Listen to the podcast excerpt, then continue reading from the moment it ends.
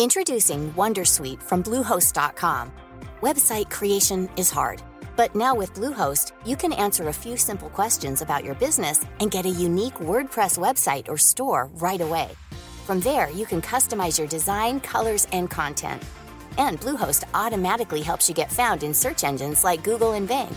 From step-by-step guidance to suggested plugins, Bluehost makes WordPress wonderful for everyone. Go to bluehost.com/wondersuite. Salut, c'est Thomas Rozek.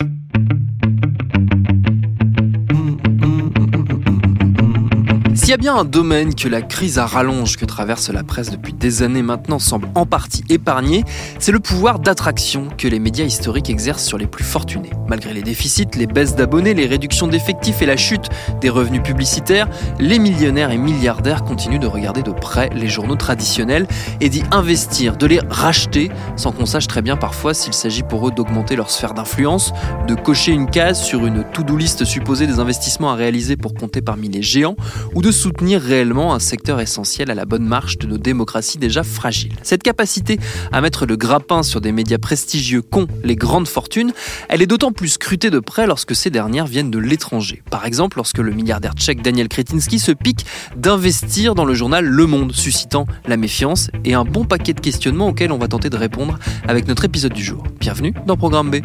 Qu'est-ce que vous venez faire, vous, Monsieur Kretinsky, à investir dans la presse française Je n'investis pas ou nous n'investissons pas dans la presse, ni en République tchèque, ni en France, avec l'idée de nécessairement gagner de l'argent. L'idée, c'est que nous avons créé une, une fortune très importante euh, par nos opérations énergétiques et autres, qui nous donne une opportunité de faire quelque chose qui nous pensons être tout simplement bien, positif et une contribution à la société. Donc une démarche Alors, citoyenne, quelque Oui, part. et c'était justement une décision complètement citoyenne.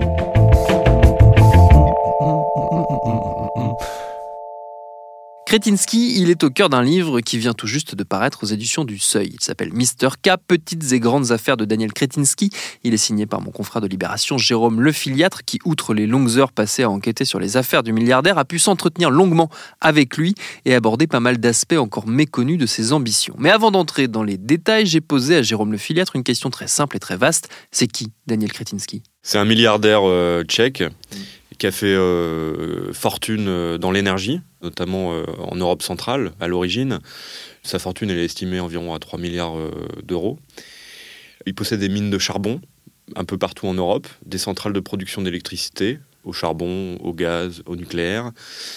Il est également à la tête d'un groupe de médias en République tchèque qui possède quantité de journaux, de quotidiens, de magazines. Il est aussi présent dans l'activité de grande distribution à travers un, une sorte de Amazon local, mini Amazon local qui s'appelle euh, Mall. Euh, donc c'est pareil, c'est en Europe, plutôt en Europe centrale. Et euh, maintenant, il attaque de nouveaux marchés. après l'Allemagne, l'Italie, l'Angleterre, et il, a investi beaucoup en France depuis euh, 2018, dans les médias notamment. D'abord dans les médias, en rachetant Marianne, en rachetant le journal euh, Elle, en rachetant euh, d'autres journaux, en investissant aussi comme associé minoritaire dans le groupe Le Monde, où il a été mal accueilli. La presse française a pu dire c'est un oligarque. La Russie est derrière lui. On a même lu que les services français avaient diligenté des enquêtes sur vous pour vérifier que vous n'étiez pas là pour euh, défendre des intérêts russes. Qu'est-ce que vous répondez à ça? Sincèrement, pour moi, euh, euh, qui est, comme je vous ai dit, francophile, euh, qui est très attaché aux, valeurs euh, européennes, pour moi, il y, a, il y a un élément de tristesse.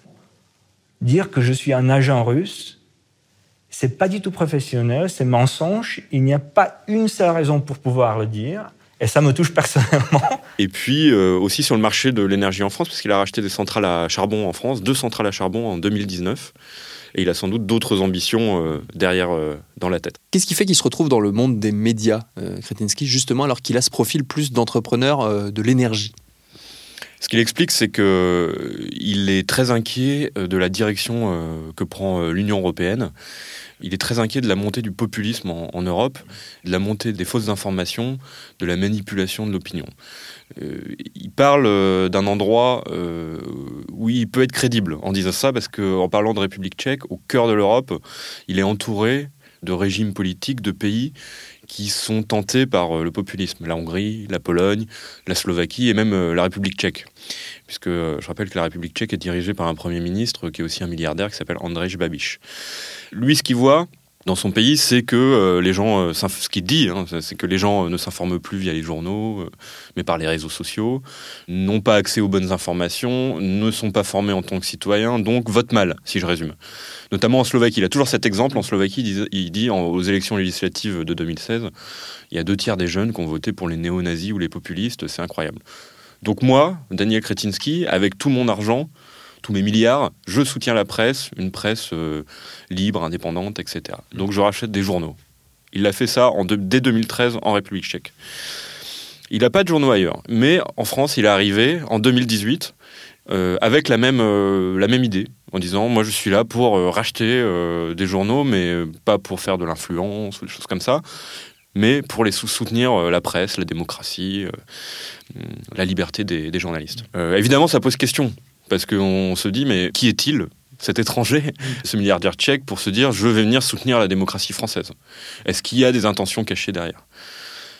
Évidemment que mm, oui, il y a des choses derrière, il y a des intentions euh, qu'il faut interroger, parce que c'est un homme d'affaires avant tout. Un homme d'affaires, ça réfléchit en homme d'affaires, c'est-à-dire c'est obsédé par la croissance de son entreprise, qui s'appelle EPH en l'occurrence, c'est obsédé par euh, faire plus d'argent, c'est obsédé, un milliardaire, c'est obsédé par l'idée de toujours conquérir plus de territoires, etc. Donc évidemment, on peut se poser la question est-ce que est-ce qu'il a racheté des médias pour préparer son terrain, euh, son arrivée euh, sur euh, dans le marché de l'énergie, de la distribution en France? On pourrait revenir quelques instants sur l'épisode de son entrée au capital du monde, parce que c'est vraiment le, moment où on a on a découvert et le plus entendu parler parler de lui. Comment ça s'est passé cette arrivée? C'est passé de façon un peu inattendue, impromptue il faut reprendre le calendrier un peu pour, euh, pour comprendre, c'est que euh, en, avril 2018, en l'espace d'une semaine, Kretinsky annonce qu'il rachète des radios euh, au groupe Lagardère, des magazines au groupe Lagardère et le journal Marianne en une semaine. On n'avait jamais entendu parler de lui. En une semaine, il fait trois deals en France. Évidemment, tout le monde dans le monde des médias en France se dit mais qui, est, ce, généreux euh, investisseur?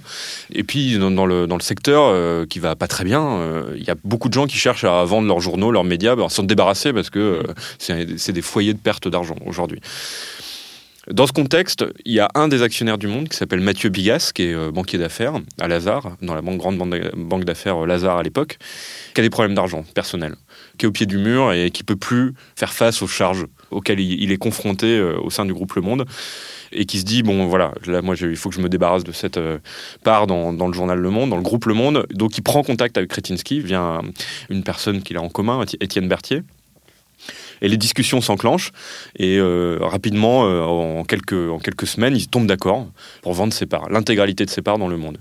Il le fait dans le dos de la rédaction sans avertir personne etc et puis, euh, et puis finalement, euh, euh, Mathieu Pigas se rend compte que vendre sa participation dans le groupe Le Monde à un milliardaire tchèque inconnu qui a fait fortune dans le charbon et qu'on dit à l'époque peut-être proche de Vladimir Poutine parce qu'il a des intérêts liés au gaz russe, peut-être pas une très très bonne idée. Voilà, en termes d'indépendance pour le journal Le Monde, l'emblème que ça représente pour la presse française, se dit que c'est peut-être pas une bonne idée et fait marche arrière au cours de, de l'été 2018 en se disant finalement je vais pas lui vendre l'intégralité de mes parts mais seulement 49% de mes propres parts. Et je reste euh, quasiment donc à 50-50 sur le groupe pour que Kretinsky ne soit qu'un actionnaire minoritaire.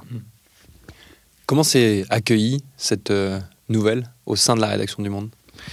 Très très mal au sein de la rédaction du Monde, qui l'apprend euh, assez tard, hein, qui l'apprend au mois d'octobre 2018, donc plusieurs mois après que le deal a été passé, et qui l'apprend de façon en plus très étrange, ils l'apprennent via le Premier ministre tchèque qui avertit euh, la rédaction, euh, je ne vais pas rentrer dans les détails euh, exacts, qui avertit la rédaction, qui donne l'information à la rédaction. Vous regrettez ça? Les journalistes ont appris par une fuite qui venait de République tchèque que vous arriviez C'est pas génial Non, c'est le contraire de génial. Pour moi, c'était... c'est vraiment quelque chose que je regrette beaucoup.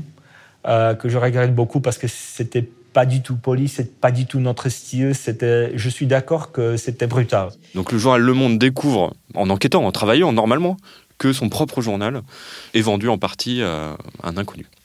Ils font euh, un article, Et c'est eux qui révèlent toute cette histoire.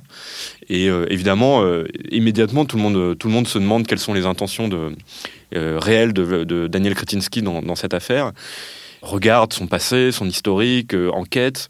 Ce qui passe très très mal, c'est que Daniel Kretinsky n'est pas venu se présenter aux journalistes pour montrer pas de blanche, pour expliquer ce qu'il avait en tête, pour dire tout son amour de la presse, de la démocratie, du journalisme indépendant, ce qu'il faut faire quand, si on veut investir dans le monde. On est obligé de faire ça. Le monde, c'est pas une, c'est pas une centrale à charbon. Hein, mmh. Le monde, on est obligé d'y mettre un peu les formes. Il faut dire aussi qu'il y en a, il y a un autre personnage dans l'histoire qui prend très très mal l'arrivée de Daniel Kretinsky, c'est Xavier Niel, le fondateur de Free, l'opérateur télécom, qui est l'autre copropriétaire du Monde avec Mathieu Pigas, idem. La chose se fait plus ou moins dans son dos. Évidemment, il est un peu averti quand même avant les journalistes du Monde. Euh, Mathieu Pigas lui dit, mais euh, mais l'informe pas de la réalité des négociations. Et Xavier Niel, pareil, n'apprécie pas de, se voir accoler un nouveau euh, nouvel actionnaire qu'il ne connaît pas. Hmm. le Monde a une réaction que moi je juge très bonne, c'est-à-dire qu'ils ont ils ont une réaction journalistique. Ils ont enquêté sur ce nouvel actionnaire. Donc, on publiait une série de papiers euh, à échéance, à intervalles réguliers, euh, sur ses activités énergétiques, euh, sur la façon dont il dirigeait la presse, sa presse en République tchèque, sur ses liens avec la classe politique locale, etc. Euh, Kretinsky n'a pas du tout apprécié ces papiers parce qu'il a estimé que c'était de la manipulation et que c'était une campagne orchestrée contre lui mm. pour l'empêcher d'intégrer euh, le groupe Le Monde, d'être euh, assis autour de la table du conseil d'administration, de mm. décider, de donner son avis, etc. Parce que lui dit, moi je veux juste donner mon avis, travailler avec Le Monde, les soutenir financièrement, etc. Mm. Il n'a pas du tout apprécié ça. par ailleurs, ils ont essayé de, lui faire signer un droit d'agrément qui permettait à la rédaction d'apposer éventuellement son veto à l'entrée d'un nouvel actionnaire contrôlant c'était un épisode qui a duré euh, de longs mois. Et euh, Kretinsky ne voulant pas le signer, disant non, mais le droit fait que je peux euh, acheter une société sans demander l'avis des journalistes, etc. La rédaction du Monde a réagi en, faisant des pétitions, mmh. une grande pétition, tous les journalistes du groupe Le Monde l'ont signé. Et il a également fait une pétition d'intellectuels appelant à sauver l'indépendance du monde. Sous-entendu, Kretinsky menace Hmm. l'indépendance du monde. Parmi les signataires, il y avait des gens comme euh, Edward Snowden ou euh, Lech Walesa, l'ancien euh, président polonais. ça, ça pas du tout plu non plus à Daniel Kretinsky, euh, parce que ça a touché directement à son image.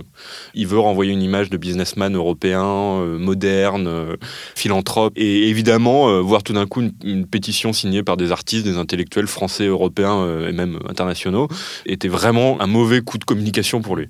Et depuis, c'est vrai, depuis ces, ces, différents épisodes, il se dit en privé très déçu par l'éthique du monde. il a des formules comme moi je pensais que Le Monde c'était un grand journal qui pratiquait un journalisme de haute de, haut vol, etc. Bon, bah, je, constate que ce n'est pas le cas. Et en plus, moi, je préfère le Figaro. En vérité, je préfère lire le Figaro.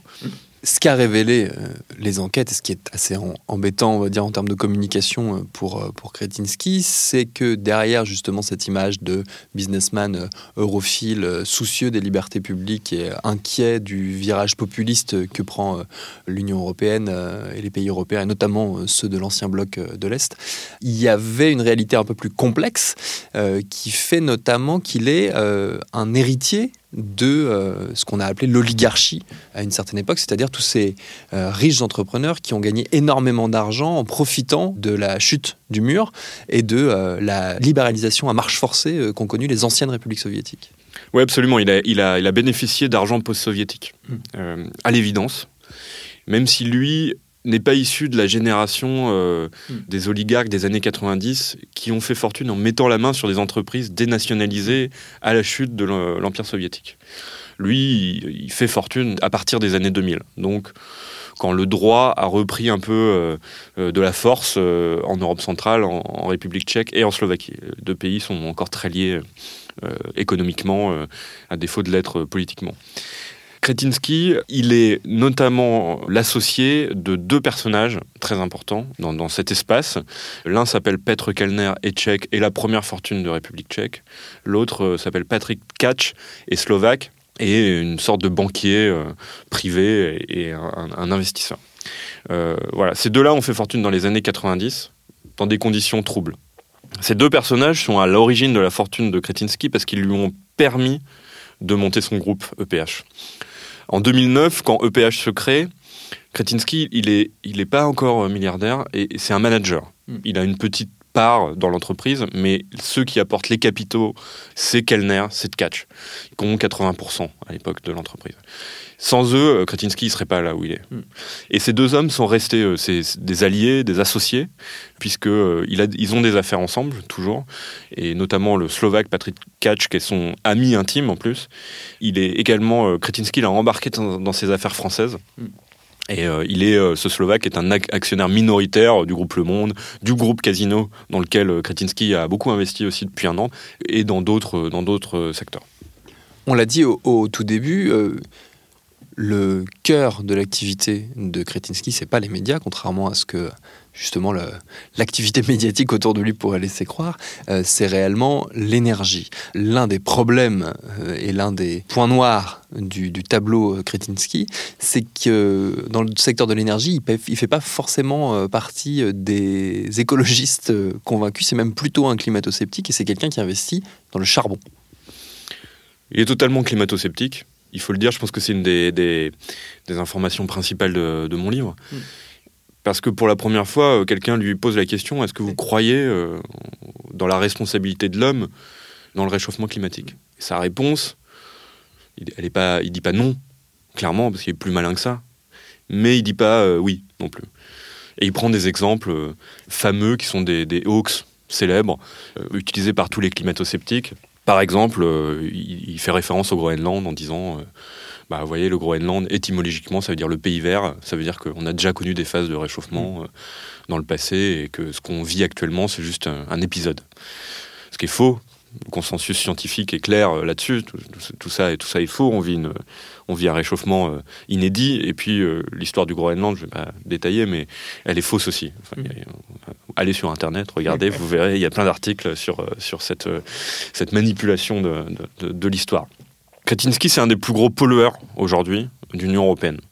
Il y a des classements qui sont faits par les, les, ONG, les écologistes. Kretinsky, son entreprise EPH, c'est la deuxième qui pollue le plus en Europe, derrière RWE, qui est une entreprise d'énergie allemande énorme, créée à la fin du 19e siècle euh, à Essen euh, en Allemagne, une espèce de géant euh, de l'énergie. Et ce qui est fascinant, c'est de se dire qu'en 10 ans, parce que EPH, je le rappelle, a été créé en 2009, la société de Kretinsky, elle est arrivée deuxième juste derrière hmm. une entreprise qui a 100 ans, plus de 100 ans derrière elle d'histoire de, charbon. Donc évidemment, c'est compliqué. Quand vous faites du charbon depuis 120 ans, c'est compliqué de se débarrasser de, tout. Ça met du temps. Kretinsky, lui, non seulement en 10 ans, il est devenu un des plus gros euh, pollueurs euh, au charbon, mais en plus, il continue à acheter hmm. des centrales au charbon. Il en a acheté deux en France en 2019. Il vient d'en acheter une en Allemagne au mois de février. Hmm. Donc il y croit encore. C'est ça qui est, ça qui est intéressant. Kretinsky, son modèle industriel, c'est d'acheter à contre-cycle, dans tous les secteurs, dans les médias, dans la distribution et dans l'énergie. C'est-à-dire qu'il rachète des choses qui ne sont pas à la mode, hmm. donc il les rachète moins cher. Il les fait tourner au maximum, faisant de l'argent, à court terme, le plus possible, et essayant de faire durer cette activité le plus longtemps possible, jusqu'à ce que, en gros, les gouvernements lui disent écoutez, là, le charbon, c'est plus possible, on arrête, comme en France, en 2022. Hmm.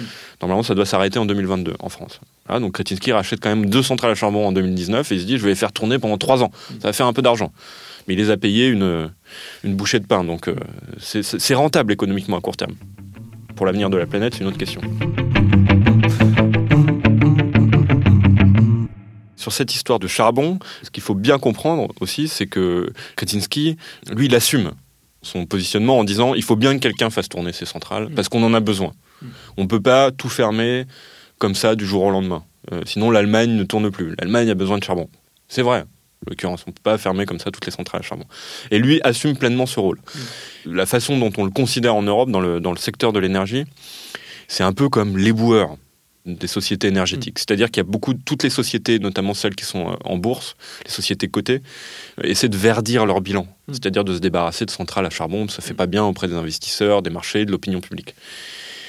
Quand on veut vendre une centrale à charbon aujourd'hui en Europe, quand on s'appelle Engie, EDF ou je, ne sais qui, il y a une solution assez simple, c'est d'aller voir Kretinsky en lui disant voilà, j'ai des centrales à charbon, ça vous intéresse Et souvent, Kretinsky dit oui, ça m'intéresse, je les mm. reprends. Qu'est-ce qu'on sait de ses ambitions en termes d'énergie en France? On a dit qu'il a racheté deux centrales euh, à charbon via un groupe allemand euh, il y a quelques temps déjà.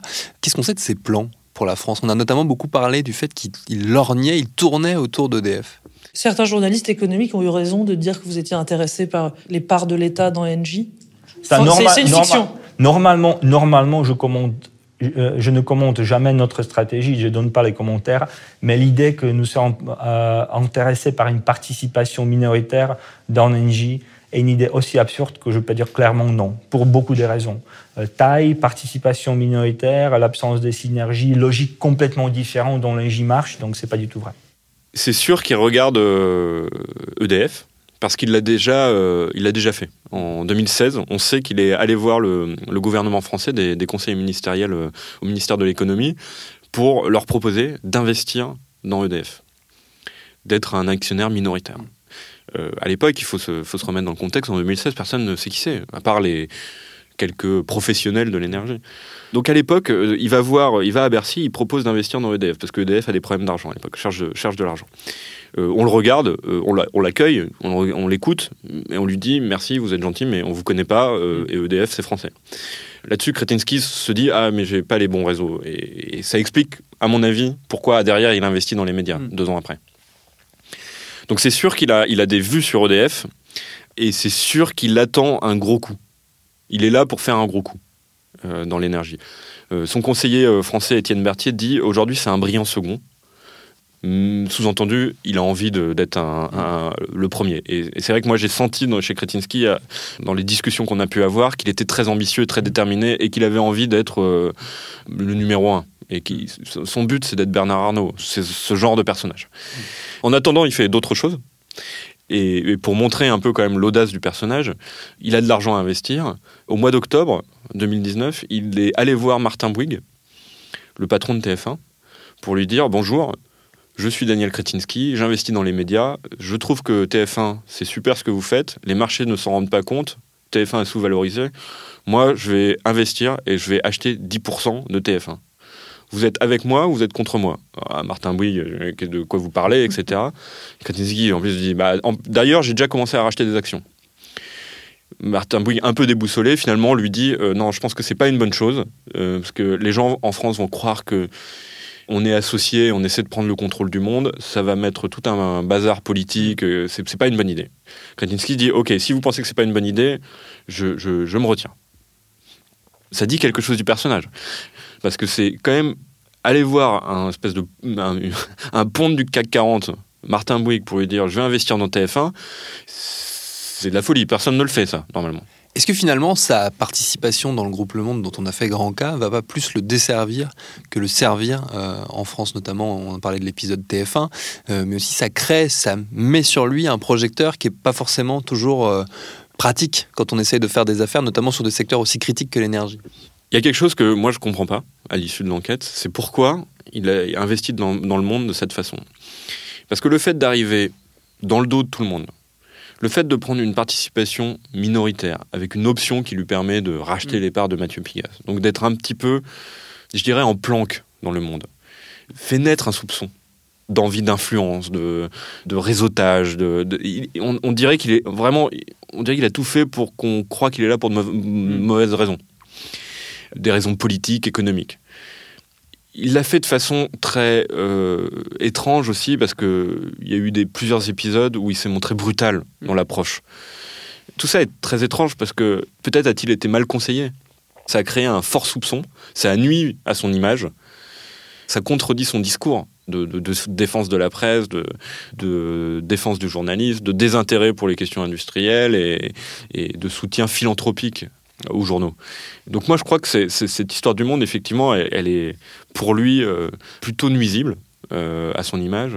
Et je ne sais pas comment ça va finir, parce que pour l'instant on est dans une guerre de position avec Xavier Niel. Mais je crois que la possibilité qu'il se retire du capital en disant Ok, j'ai vu que vous n'aviez pas compris ce que je voulais faire, que vous n'étiez pas très chaud pour euh, m'accueillir, vous les journalistes du monde.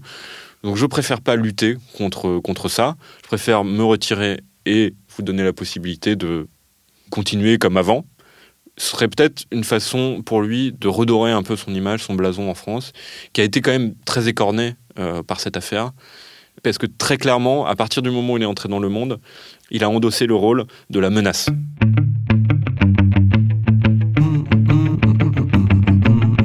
Et je rappelle le titre du livre de notre invité, Mister K, Petites et Grandes Affaires de Daniel Kretinsky. C'est paru aux éditions du Seuil. Merci à Jérôme Le Filiatre pour ses réponses. Programme B, c'est un podcast de Binge Audio préparé par Lauren Bess, réalisé par Mathieu Thévenon. Abonnez-vous sur votre appli de podcast préféré pour ne manquer aucun de nos épisodes. Facebook et Twitter pour nous parler. Et à lundi pour un nouvel épisode.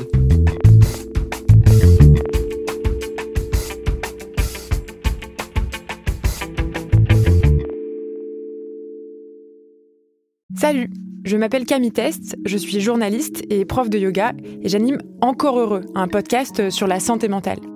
Deux fois par mois, on se pose des questions très simples, du genre comment on fait pour avoir un rapport apaisé à la nourriture, peut-on vraiment travailler et être heureux, ou encore pourquoi se réconcilier avec le sport. Avec mon équipe d'expertes et d'experts, on repose les bases, on décrypte les problèmes, on les replace dans un contexte global et surtout, on trouve des solutions. Car même si le monde va mal, on a le droit de vouloir être encore heureux. Encore heureux, c'est un podcast de Binge Audio, déjà disponible sur votre appli de podcast habituel. Botox Cosmetic, out of botulinum toxin A, FDA approved for over 20 years. So, talk to your specialist to see if Botox Cosmetic is right for you. For full prescribing information, including boxed warning, visit BotoxCosmetic.com or call 877-351-0300. Remember to ask for Botox Cosmetic by name. To see for yourself and learn more, visit BotoxCosmetic.com. That's BotoxCosmetic.com.